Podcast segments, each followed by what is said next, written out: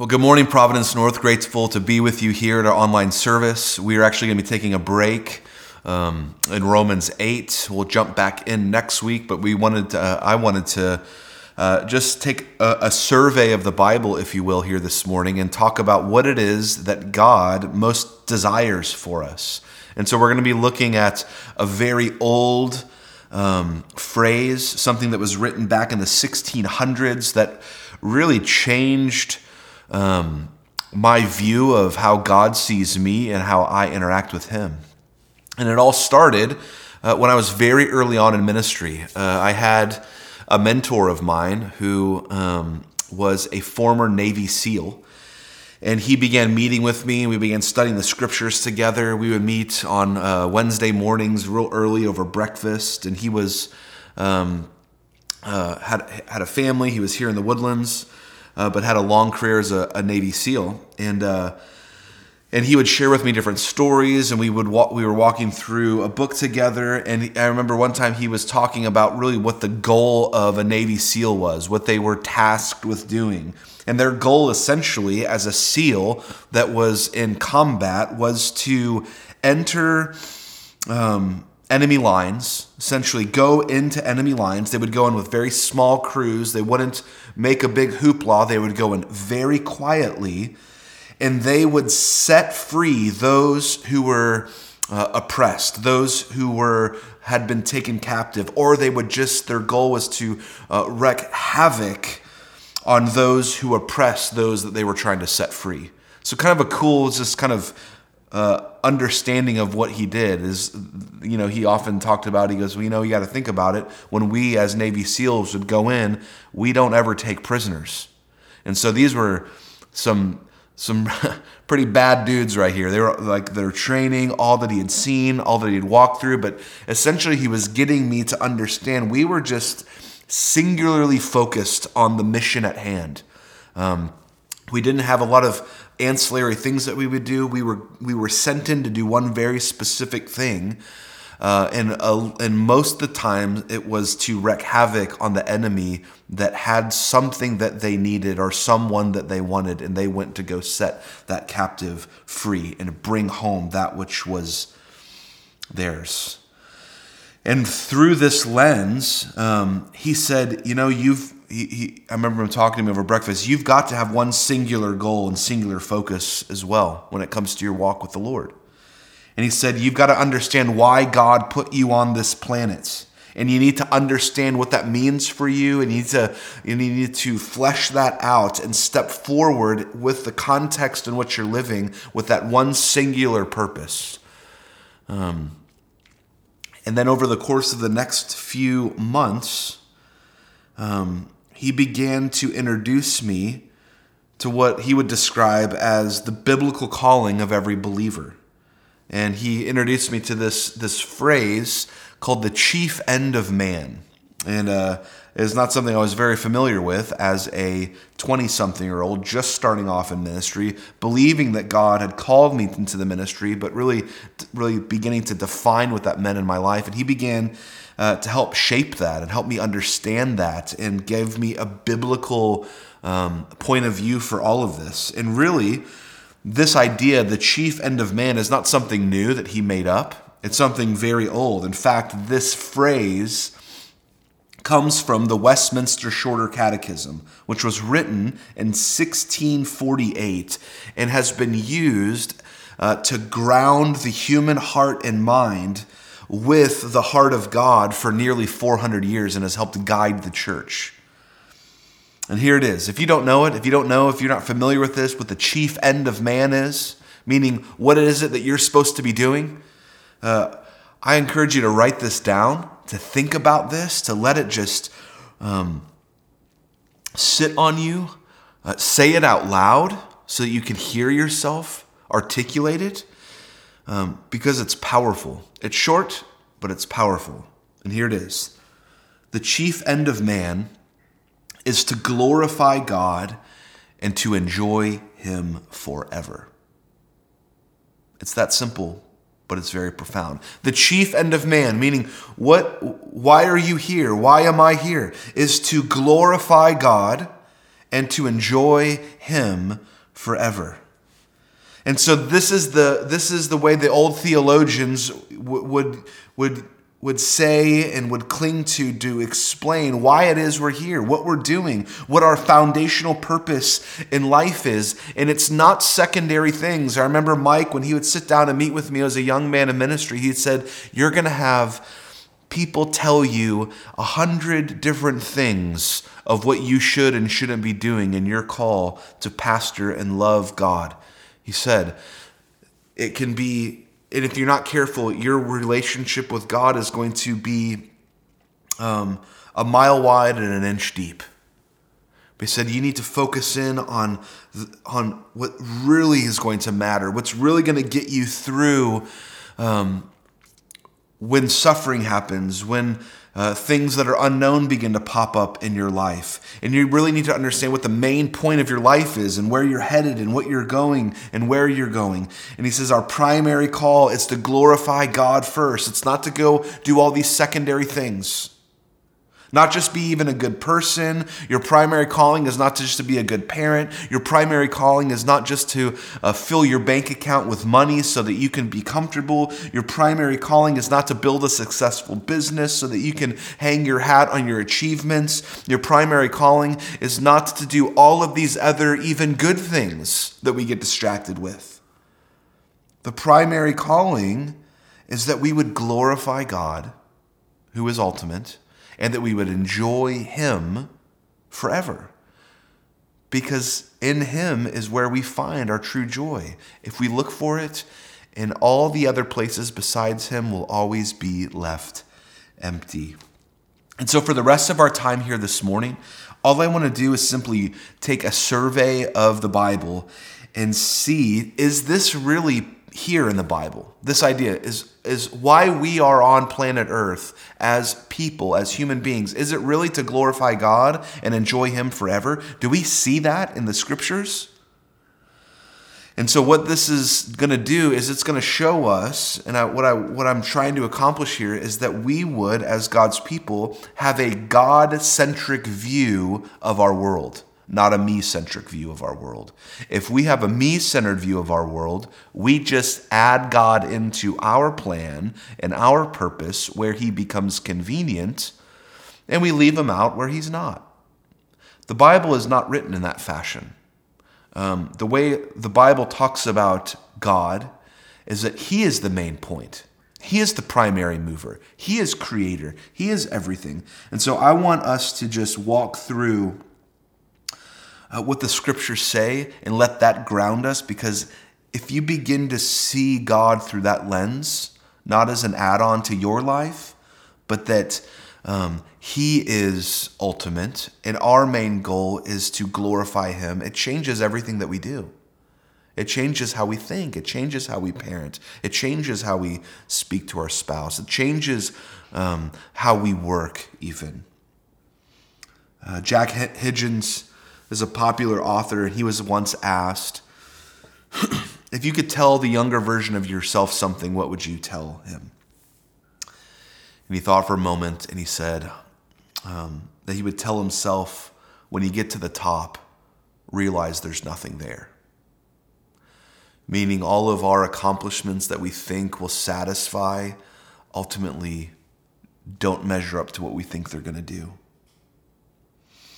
Um, Let's take a look at the scriptures and see where and how and what we're created for. Psalm 19 says, The heavens declare the glory of God, and the sky above proclaims his handiwork. And so Psalm 19 says, Why? Uh, why is there a heaven and why is there an earth? It says the reason there's a heaven and earth is to display the glory of God. There's that word, the glory of God. Paul will pick up this theme in Romans at the very beginning and says that God's invisible attributes are being clearly perceived in the things that he made. So God made all of these things. Uh, he made the heavens, he made the earth so that you can see his beauty. And when you see his art, you can trust the artist and give him glory. That's why he made it all. Why are you and I here? Isaiah 43. I will say to the north, Give up, and to the south, Do not withhold. Bring my sons from afar and my daughters from the end of the earth, everyone who is called by my name, catch this, whom I created for my glory. You and I were made by God for the glory of God. So, what does that mean? What is that word glory, the glory of God? It's kind of a big Bible word that we say a lot, but we don't often understand what it means. Um, the word glory has this idea of something that has great substance or great weight.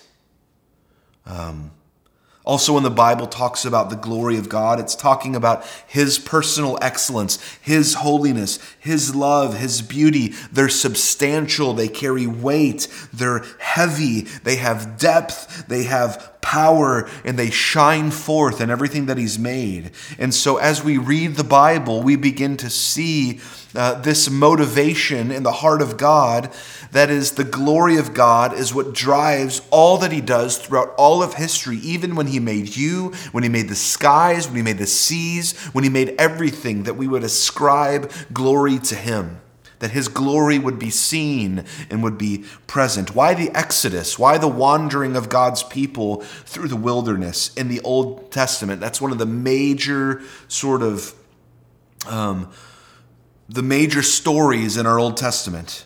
Psalm 106 tells us why that happened. Our fathers, when they were in Egypt, did not consider your wondrous works. They did not remember the abundance of your steadfast love, but they rebelled by the sea at the Red Sea, yet he saved them. Why? For his name's sake, that he might make known his mighty power. He saved his people, he led them out into the Exodus for his name's sake, for his glory.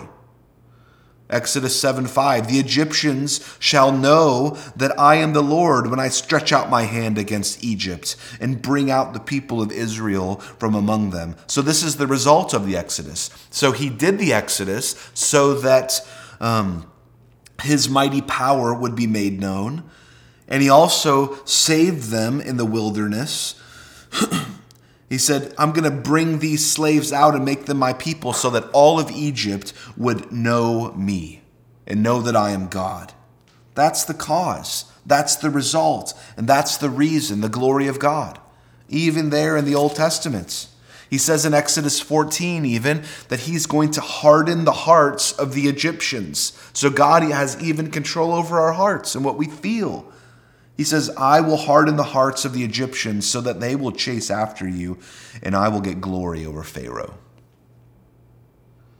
He says this in Exodus 9 For by now I could have put out my hand and struck you and your people with pestilence, and you would have been cut off from the earth. But for this purpose I have raised you up to show you my power, so that my name might be proclaimed in all the earth. This is talking about the plagues. The 10 plagues. Why were the te- why were the 10 plagues? Why did they happen? Why did God do that? God says right here, so that my people would know that I love them and that the Egyptians would see the glory and the power of the one true God. That's why the 10 plagues happen. So the glory of God would be seen. Why did God establish for himself a people in a land? That's another huge story in the Old Testament that God would save for himself his own people for his purpose and his possession, and he would give to them a physical place, a land.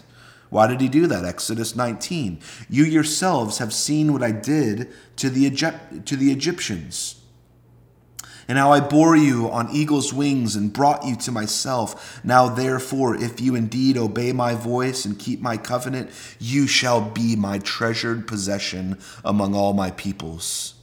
For all the earth is mine, and you shall be to me a kingdom of priests and a holy nation.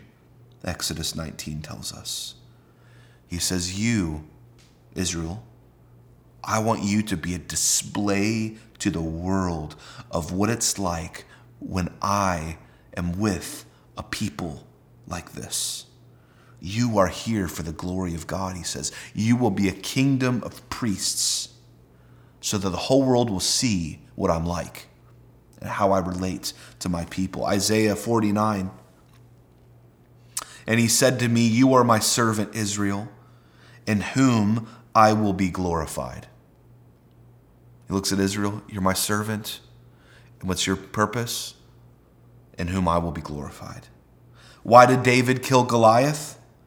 He tells us before he does it in our Old Testament, so that the whole world will know that there is a God in Israel. David doesn't kill Goliath so that we can be like uh, so that we can be like David and kill our giants. The story of David and Goliath is that God took someone unlikely, a hero, a savior, and did what the people could not do for themselves, so that God would get the glory. Why did Solomon build the temple? He says, so that when the foreigner comes, they would glorify your name, God. Why did God send his people into captivity? Isaiah 48 For my name's sake, I defer mine anger.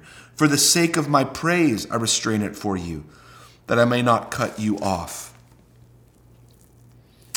Behold, I have refined you, but not as silver. I have tried you in the furnace of affliction for my own sake, and for my own sake I do it. For how should my name be profaned? My glory I will not give to another. he says, My people who have disobeyed me, but I'm not going to wipe them out. Why?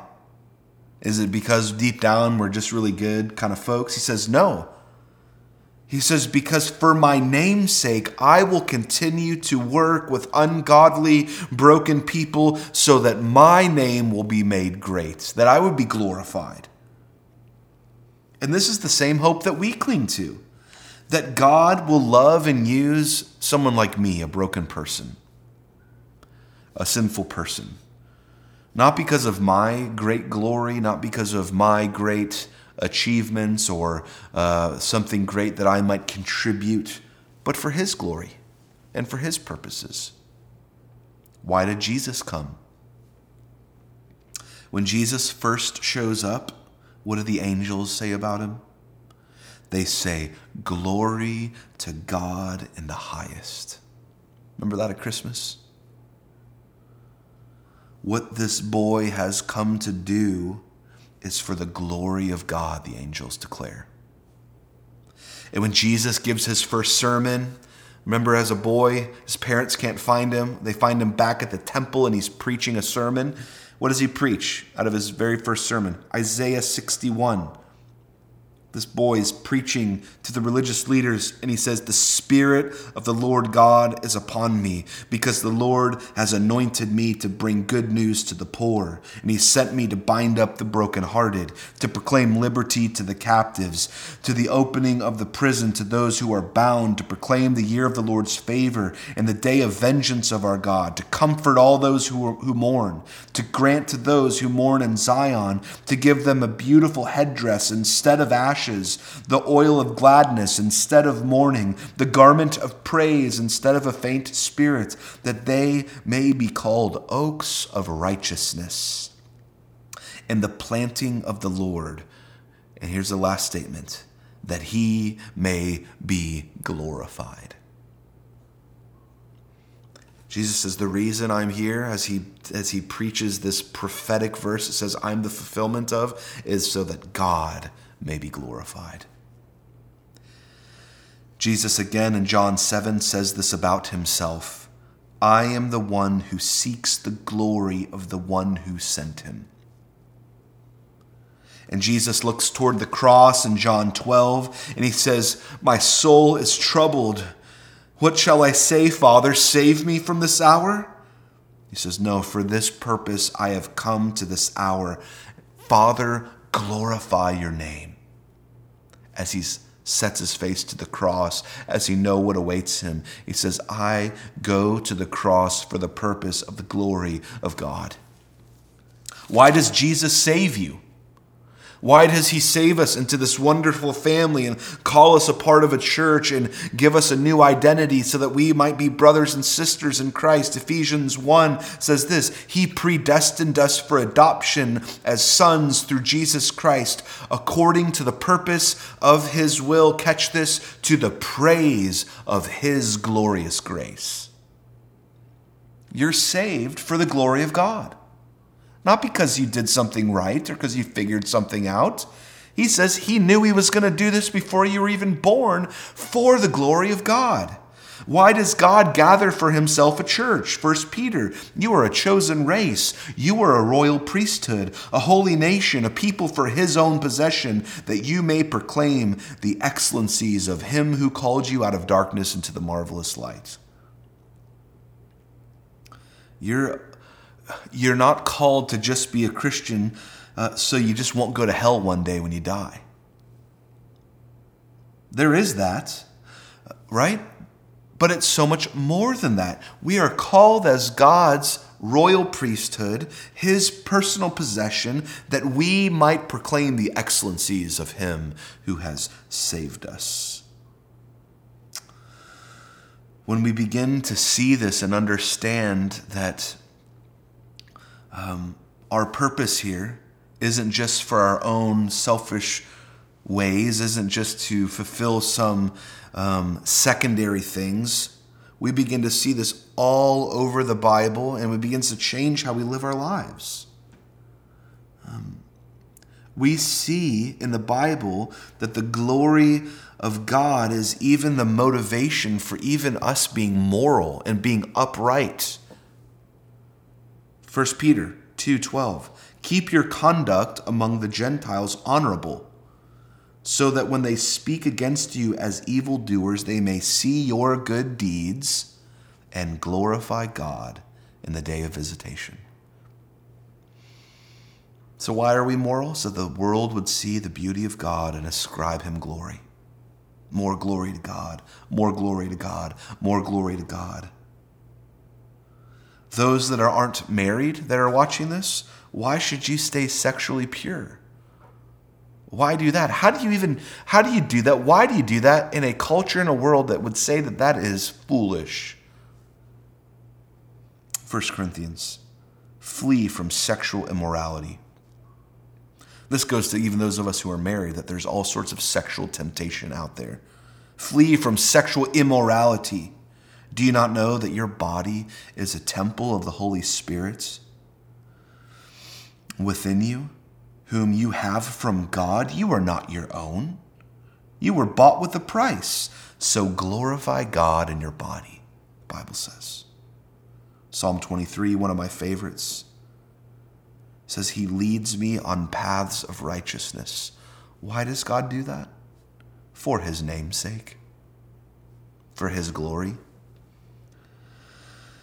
Jesus tells us, you want to know how to pray as a Christian? He tells us um, in the Sermon on the Mount, he says, Hallowed be your name, your kingdom come, your will be done on earth as it is in heaven. So Jesus says, You pray, Christian, uh, for the name of God to be revered, for the name of God to be treasured, for the name of God to be respected, for the name of God to be glorified in all the earth. Is that how we pray? In fact, that's the reason, or that motivation is why we do everything. 1 Corinthians 10:31. So whether you eat or drink or whatever you do, do it all for the glory of God. So what does this mean? Romans 11 says this, for from him and through him and to him all things are made. To him be the glory forever and ever. Amen. This means that everything is from the glory of God and for the glory of God. Everything beautiful expresses its beauty. In other words, things that are good, things that um, are wonderful, they tend to get out. Why? Because things that are glorious are shared. We do this all the time in our lives. When we find something that is truly remarkable and wonderful, we share it with other people. We tell people about it. Good things get out. And God says that in the beginning there was God and there was no one else. And He is perfect and loving and perfectly beautiful. And everything good emanates from Him. And everything else that has been made by Him are but shadows of our God. So we are here because God and His glory made us. We continue to exist so that we can praise Him for His glory and give Him credit. And we continue to exist to tell more and more and more people about this one that has come that is glorious. And that in his hand are, are just eternal pleasure forever and ever.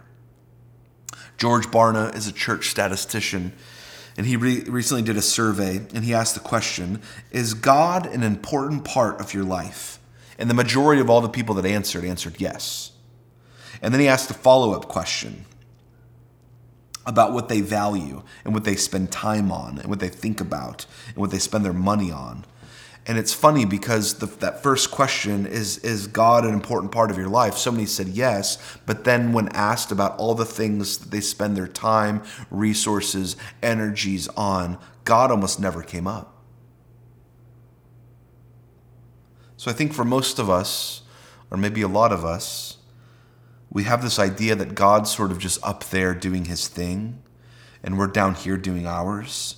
And as long as we're good and happy and moral people, God will be good with us.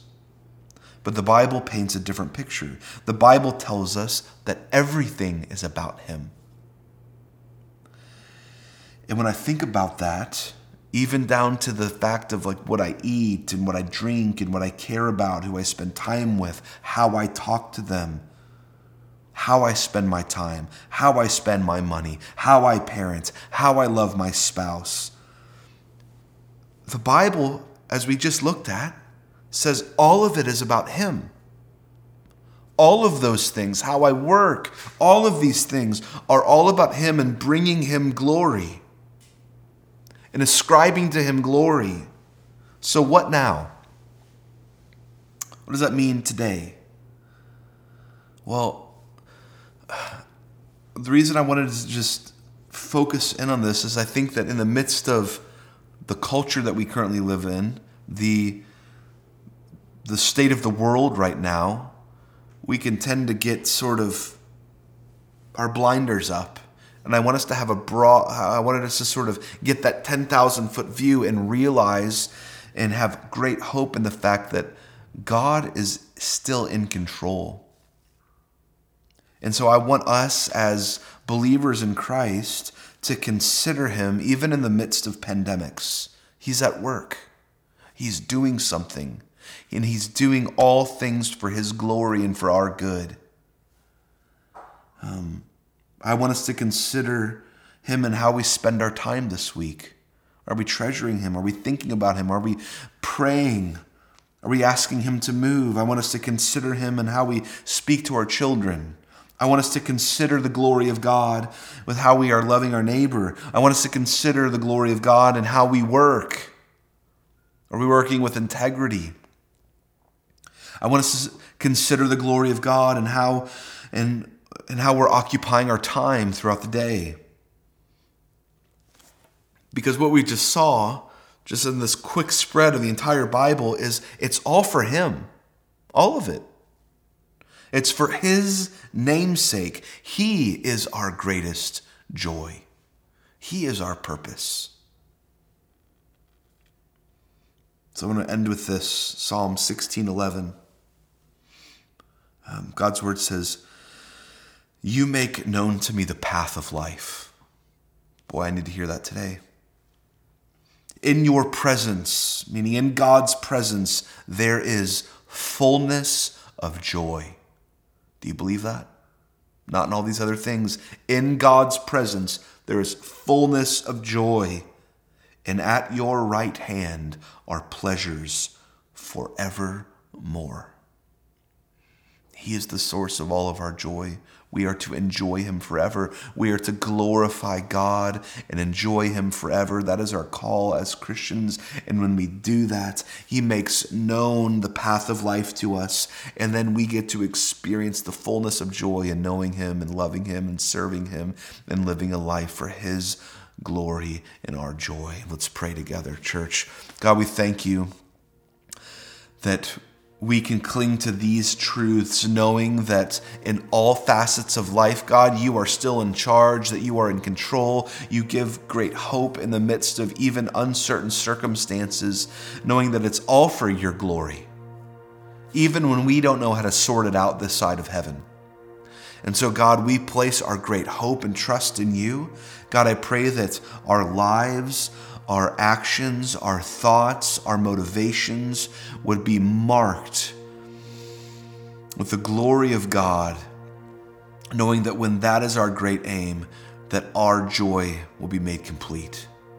God, forgive us when we seek it out in all these other secondary things, and may we find it in you and in you alone. We love you. We trust you. Our hope is in you. In Jesus' name, amen.